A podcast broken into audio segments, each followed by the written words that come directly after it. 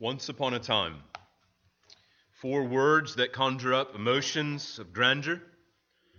Fairy tales filled with princesses and mighty kings and valiant knights. Talking animals and strange creatures. Words that draw you into fanciful worlds filled with unexpected twists and turns. Stories that stimulate our imaginations and draw us away from the sadness and darkness of the world around us and whisk us away to worlds of joy and laughter and happiness, and for which always finish with a happily ever after. Once upon a time. Four words you will never read in sacred scripture. Why? It's because there's no princess or king? No. There are both princesses and kings. Is it because there's no talking animals? No. Of course, there's a few of those. Is it because the story isn't filled with unexpected twists and turns? Or because it doesn't stimulate our imaginations? No, none of these then why do you never find a story in Scripture that begins once upon a time? Well, simply put, it's because the Bible is not a fairy tale, but a historic reality. It's a true story.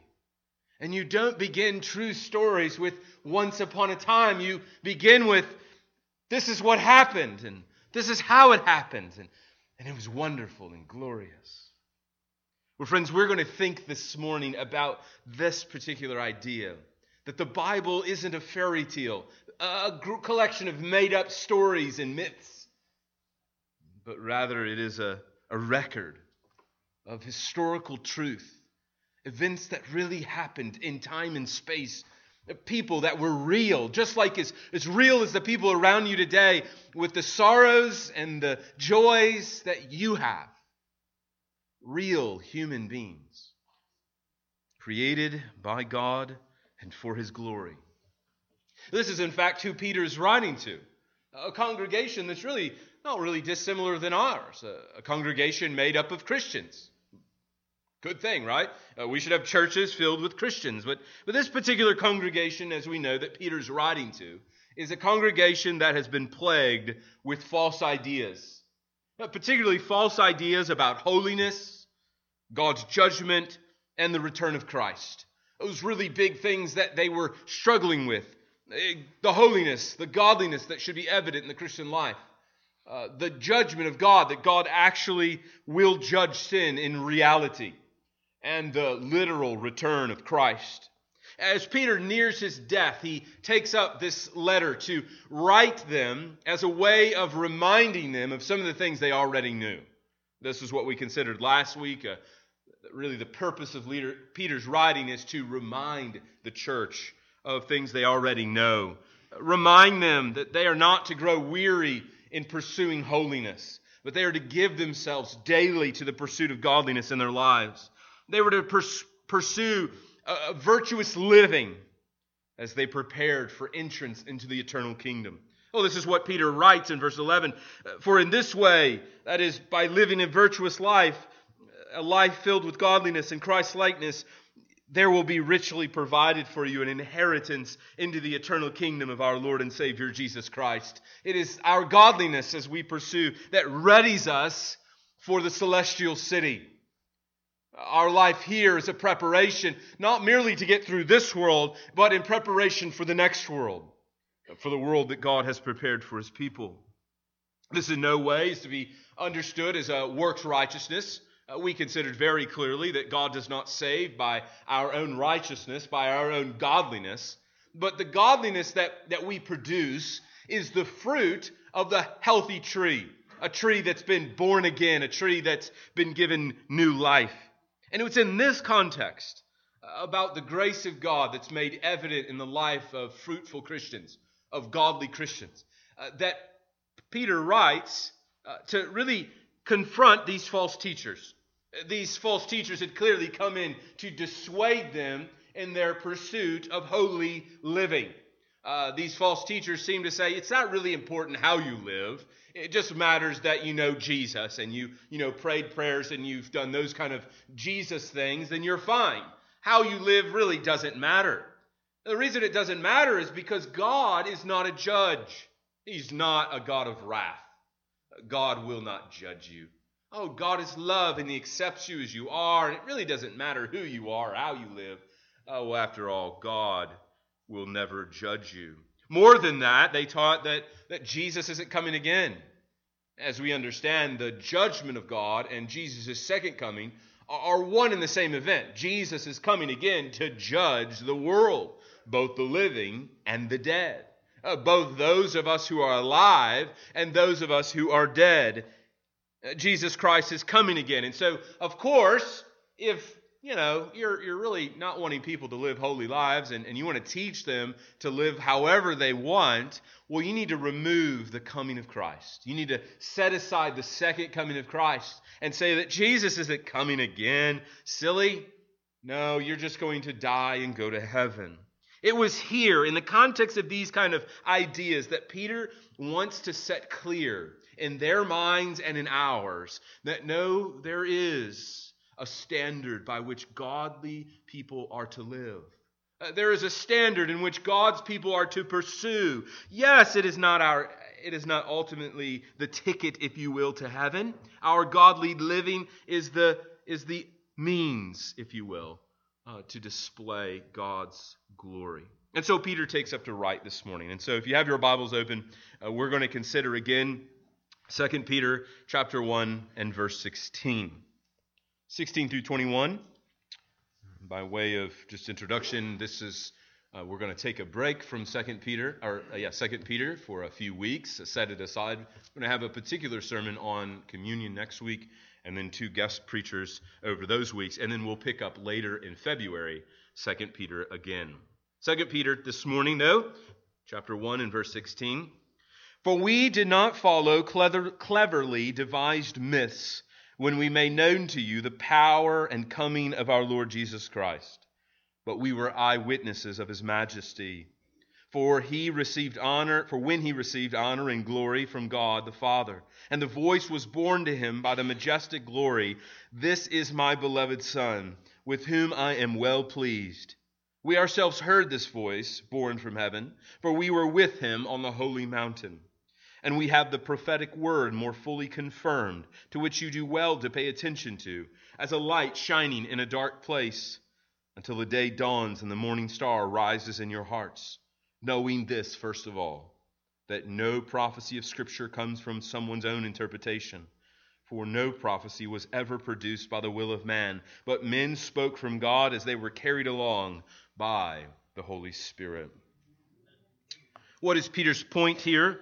I've tried to summarize it in this way Christians must pursue godly living because Jesus is coming again in power and glory to judge the world. In other words, your future destiny depends upon your present living. If your future destiny, it doesn't matter how you live today, uh, then the second coming of Christ is meaningless if how you live today uh, it doesn't matter for the next day or the future day, well, then clearly we can understand that it really doesn't matter how we live. But what Peter hopes to accomplish from these verses is to convince the church that the second coming of Christ is the motivation to holiness. All of the New Testament authors do the same thing. Paul encourages the Corinthians to holiness by casting it in light of the second coming. Uh, John in First John says, You must be ready for the Lord's return. You don't want to be caught unexpectedly. And even Jesus himself teaches God's people in the great Olivet Discourse that you must pursue holiness in preparation for that great day. As we've said often, only holy people go to heaven. And so we must figure out what kind of holiness must we have, and we must live in light of this goal. And so Peter offers for us in this short passage two reasons why we should believe that Jesus is coming again in power and glory. Why you should believe, why you should be convinced this morning. And I hope to show you that perhaps by your reckless living, you do not believe that Jesus is coming again. For if you believed that Jesus was coming again to judge the world, that should transform the way you live.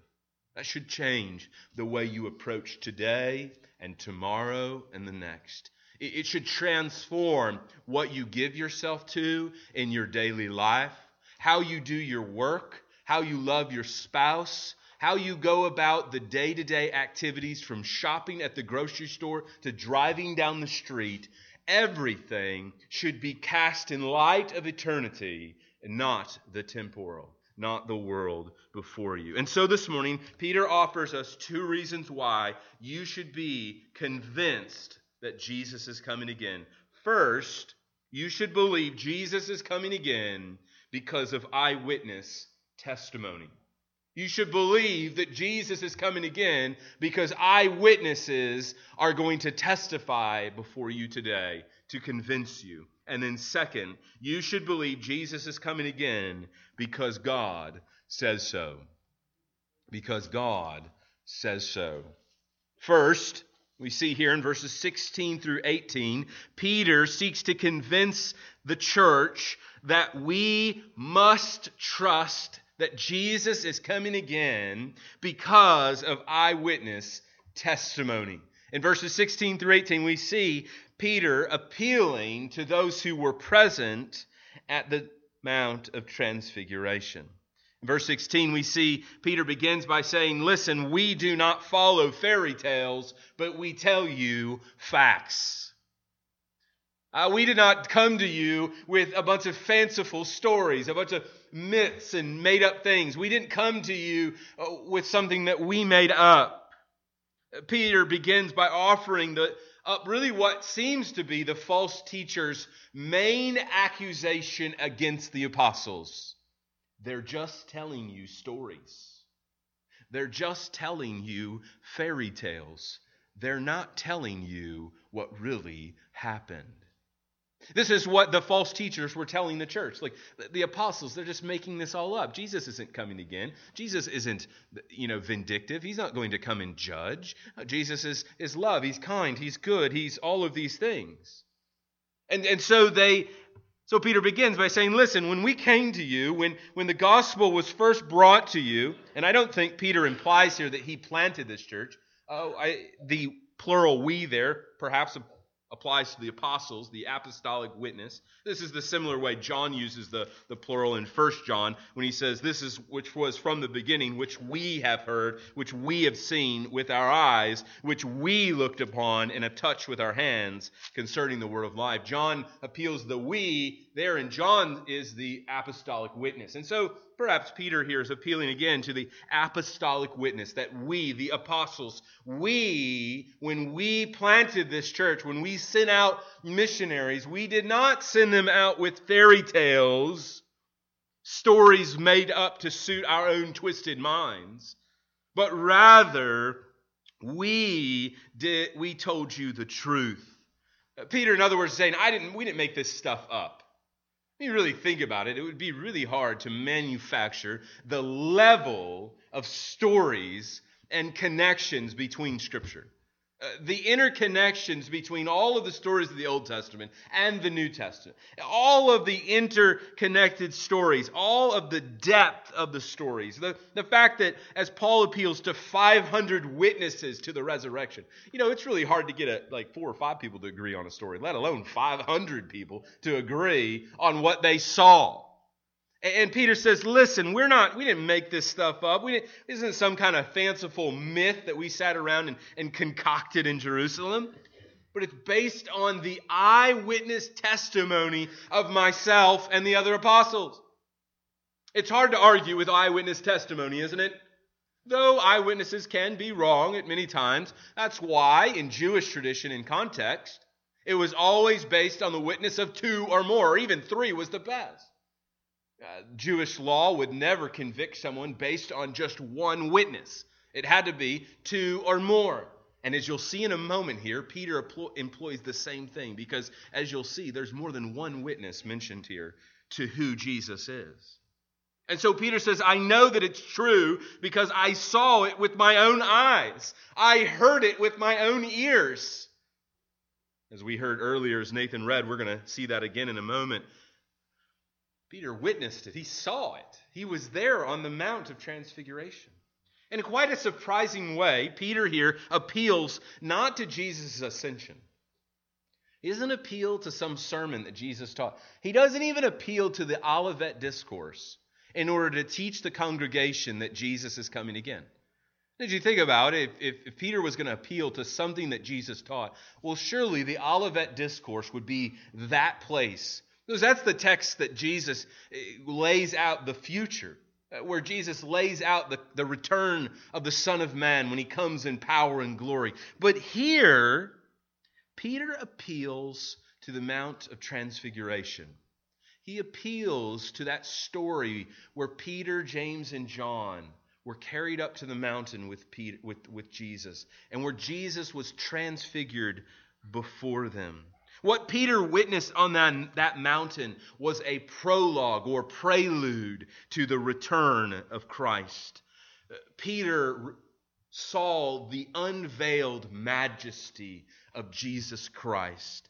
The veil of Jesus' power and glory was removed, and he beheld Jesus in all of his majesty. Notice here in the text how many times Peter uses that word, majesty majesty, the beauty and transcendence of God. In verse 16, he says that we made known to you the power and coming of our Lord Jesus Christ because we were eyewitnesses of the Lord Jesus Christ's majesty.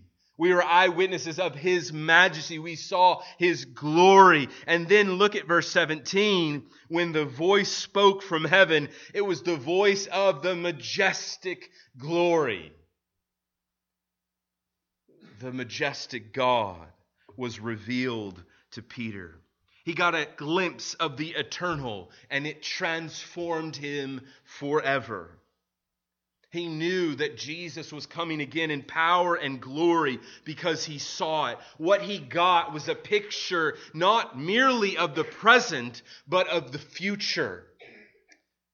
He got a picture, a glimpse of the majestic glory of God.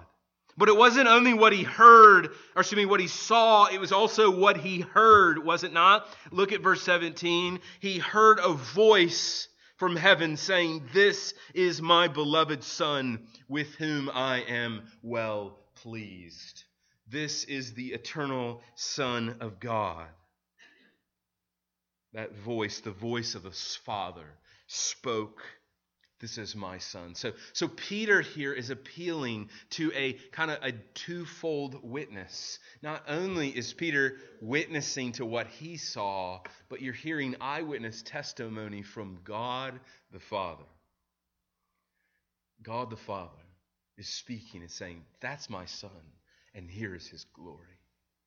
Let me show you who my son is. Peter saw the scepter of power and authority in the hand of Jesus. We're going to see in a moment, uh, most likely, what's alluded here is Psalm 2. That great prophetic psalm is fulfilled at the Mount of Transfiguration, a foreshadow of the return of Christ.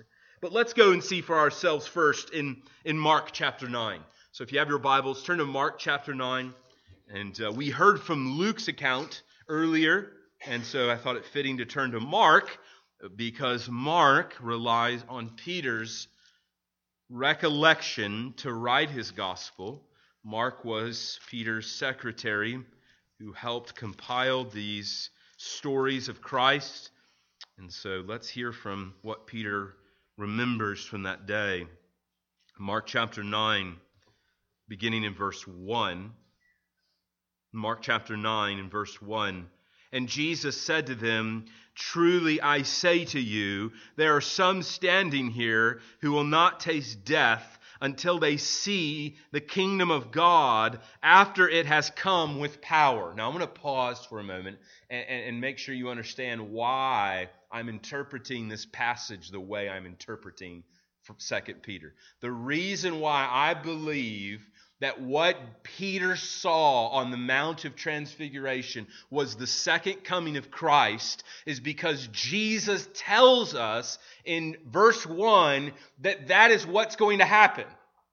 He tells the disciples that are gathered there, and there was more than just the 12 disciples.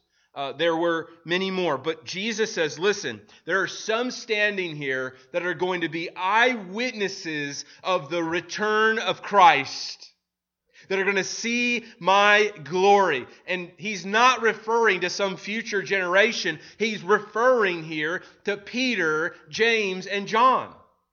For after six days, Jesus took him with him, Peter, James, and John, and led them up a high mountain by themselves, and he was transformed or transfigured before them. He was metamorphosed before them. His body was changed and his clothes became radiant, intensely white, and no one on earth could bleach them. And there appeared with him Elijah and Moses, and they were talking with Jesus. And Peter said to him, Rabbi, it is good that we are here. Let us make three tents, one for you, one for Moses, and one for Elijah. For he did not know what he was saying, for they were terrified. And a cloud overshadowed them, and a voice came out of the cloud This is my beloved Son. Listen to him. And suddenly, looking around, they no longer saw anyone with them but Jesus only. Jesus prepares them for what they're going to see on that mountain. They're going to see the majestic glory of Jesus. They're going to see his power and glory on display. And friend, I wonder this morning does this eyewitness account convince you that Jesus is coming again? Uh, does this eyewitness account from Peter, a fisherman called by Jesus, this is his eyewitness account written down by Mark. In 2 Peter, he's appealing to this story. Do you believe that he saw? Do you believe what, what God said of his son? He is the eternal one. He is the one whom has power and glory. Brothers and sisters, does Peter's argument give you confidence and encouragement to know this morning that Jesus is coming again? Uh, that Jesus said, he promised that he was coming again, and that Jesus will fulfill his promise. Does it cause you to stand in awe of wonder, the glory of Christ? The awe and terror that they witnessed that day? Mark tells us that they were terrified at what they saw. They were terrified as they looked upon the face of that majestic God, Jesus Christ. As they saw the splendor and beauty, they trembled. They trembled in his sight. The holiness of God is what motivates us to holiness. The majestic glory of God is what motivates us to pursue godly living. That is who we desire to be like. To be like Christ, to reflect His glory in our lives. And so when we live holy lives, when we pursue godliness, we reflect His glory, the glory that was revealed on that mountain. Does it change you to know? That what they witnessed that day changed them. That when you behold the glory of God, it changes you, it does something to you, it doesn't keep you the same. Friends, God's word will never fail. God's word is true and it is trustworthy, and you can depend upon it. You can give your life to these promises that God gives us. As Christians, we must be persuaded that Jesus' return is not a mere fairy tale. That when you are trusting that Jesus is coming again, you're not depending upon blind faith.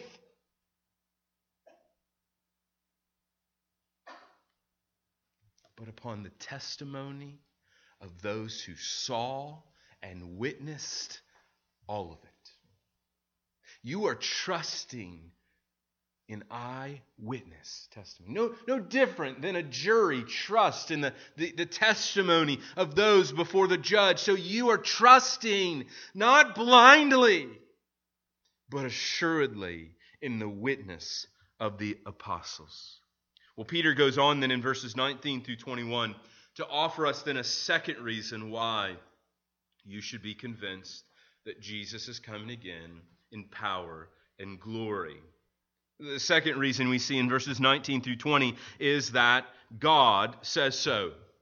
Simply put, God says Jesus is coming again. In verses 19 through 20, we see here the prophetic word more firmly confirmed. Verse 19, and we have the prophetic word more fully confirmed, to which you would do well to pay attention to, as a light shining in a dark place until the day dawns and the morning star rises in your hearts. Peter offers here a second reason. He turns to the apostolic interpretation of prophecy.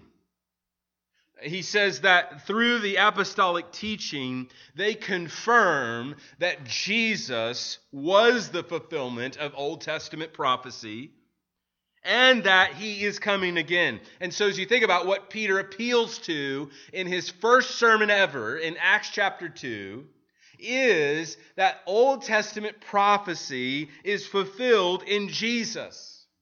And so he's saying, listen, Jesus testified to us. He uh, we saw his miracles, we saw what he did, and we are testifying to you today that he is the fulfillment of Old Testament prophecy.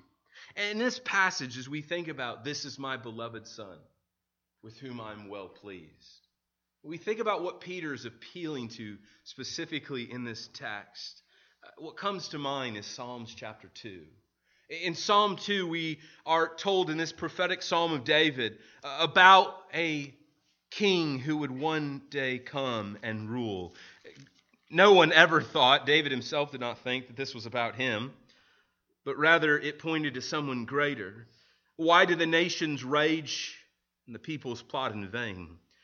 The kings of the earth set themselves, and the rulers take counsel together against the Lord and against his anointed, saying, Let us burst their bonds apart and cast away their cords from us. He who sits in heavens laughs, the Lord holds them in derision. Then he will speak to them in his wrath and terrify them in his fury, saying, As for me, I have set my king on Zion, my holy hill. I will tell of the decree. The Lord said to me, you are my son. Today I have begotten you.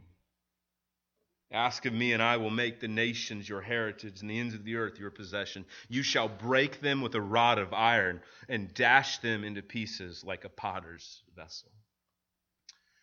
That psalm is a prophetic future of the return of Christ when he will come with power and glory to defeat his enemies to destroy all of God's enemies. And what Peter is uh, saying to us this morning is that the Mount of Transfiguration was a foreshadow of the return of Christ. And when God spoke there, when He said, This is my beloved Son, with whom I am well pleased, He is saying that Psalm 2 is being fulfilled before your eyes that I am setting up my anointed one as king over the cosmos, who shall rule you and who shall judge you. And so, what we see is just a simple example of the foreshadow. Some uh, Isaiah 42 would be another. We don't have time to look at that today, but maybe maybe this afternoon you could look at Isaiah 52 and, and similar language is used there that foreshadow. There's many others, and I don't think Peter is narrowly just picking these two But what we understand all of the apostles to teach is that all of the Old Testament is fulfilled in Jesus Christ. Therefore, because prophecy has been confirmed, Peter says you would do well to pay attention to it. If Jesus says he's coming again, if he prophesies that he's coming again, you better do well to pay attention to it, he says, right? That it's that the word of God, that these prophetic words are like a lamp shining in a dark place. It's a spiritual flashlight leading you in this dark world. And so we must not cast their teaching aside, but use it as a light to lead us towards godliness. If you would see your life as a journey through darkness for which you need a guide to get to the end, well, then the apostles' teaching, Peter says, is that guide. It is that flashlight that gets you through this dark world. And so, as the Lord's return is delayed, God's people need light to lead them. And the apostles are reminding us this morning that we must give ourselves to their teaching lest we go astray. And so Peter offers here uh, further reason why we must pay attention to Scripture. Look at verse 21 or verse 20. Knowing this, first of all, that no prophecy of Scripture comes from someone's own interpretation.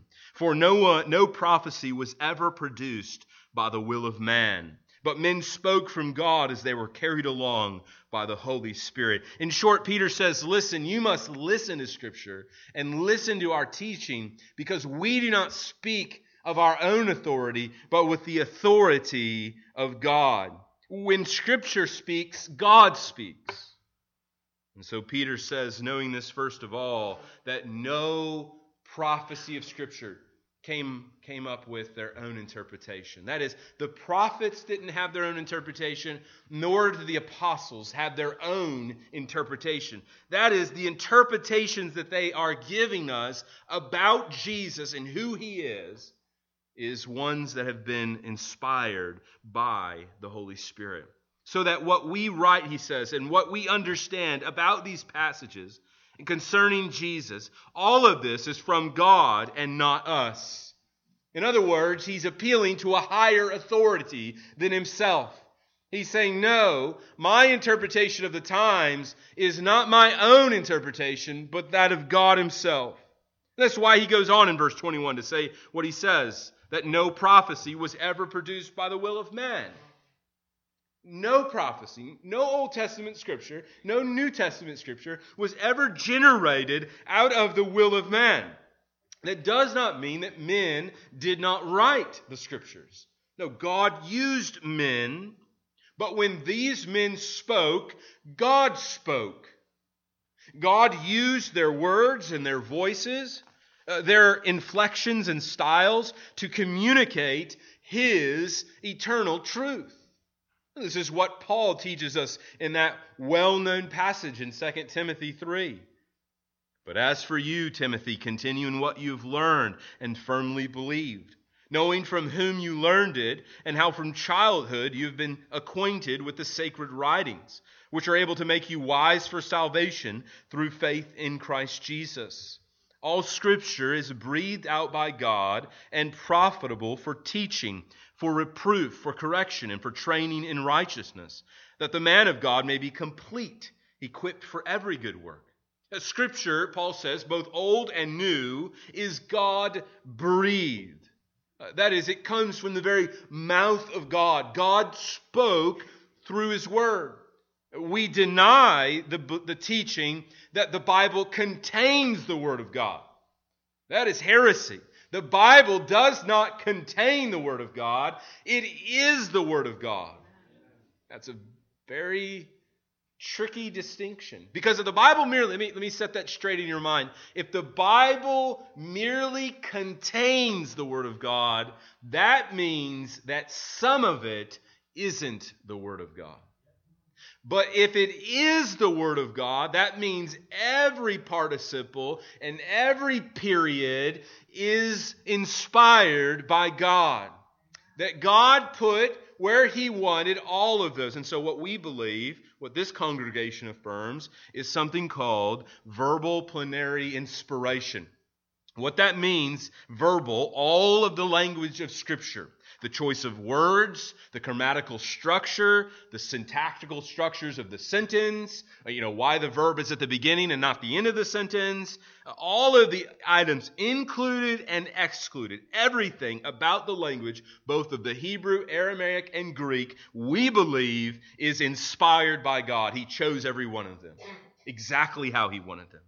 We also believe plenary, meaning all.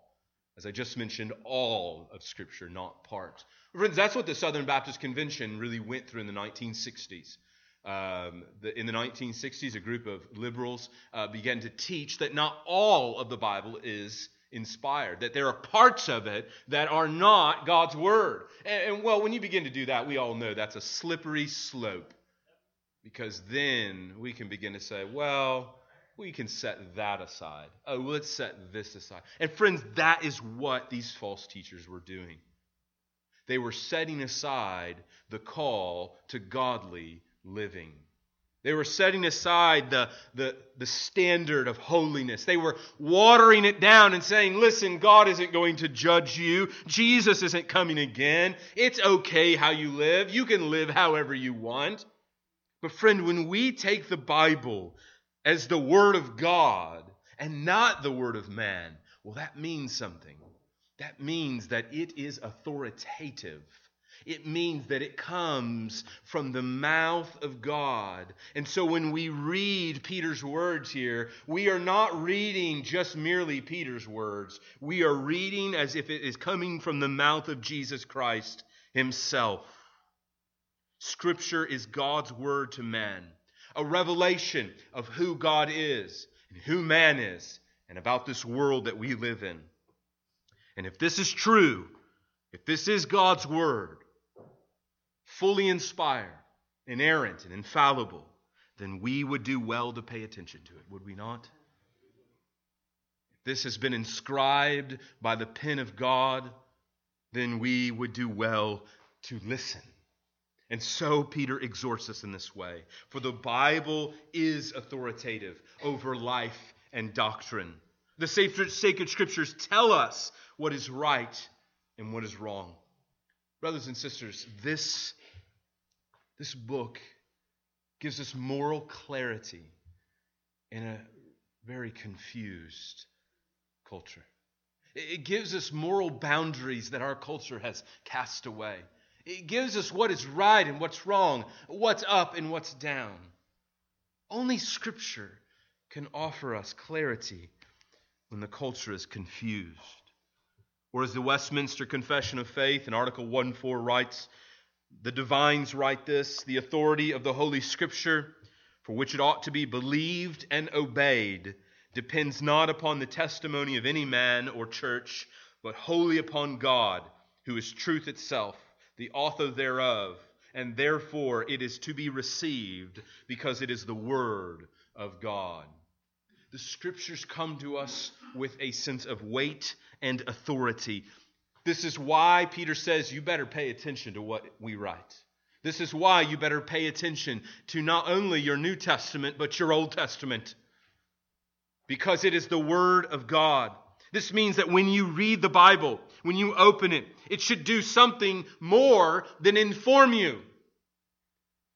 Should be more than just a history lesson about Israelites and their nomadic reign roaming around. It should tell you something and it should ultimately transform you.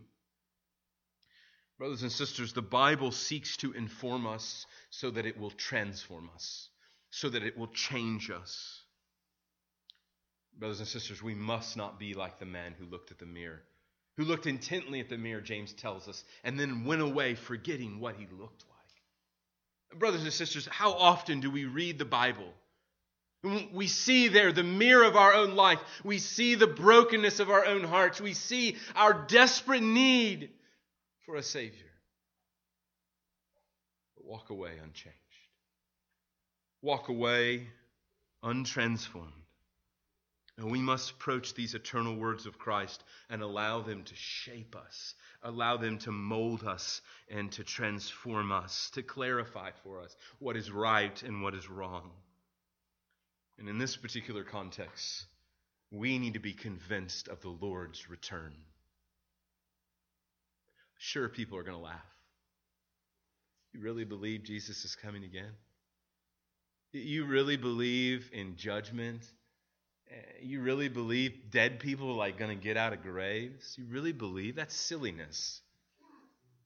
No one believes that anymore. I think just as much today, we can undermine our belief in the Lord's return by not heeding the warnings we see here. particularly the warning to godliness. Brothers and sisters, trust me. Trust me when I tell you that it would be well, it would do well for you in your pursuit of holiness in preparation for that day. There will be no regret on that day for time spent growing in godliness.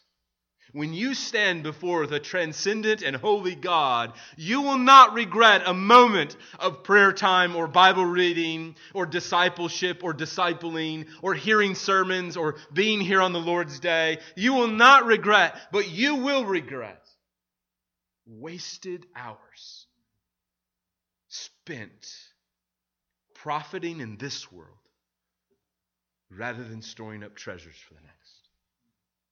You will regret those wasted hours being entertained to death in our culture rather than spending time in the scriptures, spending time in prayer. Friends, it's not a question of whether we have the time. If I told you I would pay you $1,500 uh, to come and meet with me and we're going to read the scripture, I bet you you will find the time to meet with me.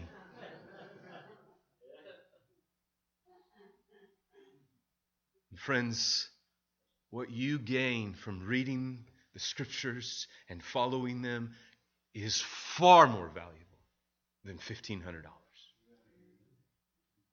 It is an eternity. It is a matter of heaven or an eternity in hell. And we would do well to pay attention to them as a light shining in a dark place. For there comes a day that the Lord will return. There comes a day when the morning star will rise in our hearts. As, as much as the star rises every day, a reminder, a testament, a witness every day the sun comes up. A, witness, a reminder. Jesus will one day be in that sky, and he will one day come again. May each of us take sober account of our lives, lest we too perish. Brothers and sisters, we may be tempted for various reasons to doubt the return of the Lord. We may trust that God has spoken a word of promise in Scripture that the Savior will return and, and then give ourselves to doubt. But, brothers and sisters, may we give ourselves to pursuing godly living because of the return of Christ. Let that be the proper motive in our lives. Not to earn salvation, but to prepare ourselves for the bridegroom when he ushers congregation before the marriage supper of the Lamb, and we are robed in robes of righteousness, holy and perfect. And there we are, perfect before Him. Well, that is what we aspire. And so may we give ourselves to live in light of the Lord's imminent return by pursuing godliness in our lives today. Let's pray.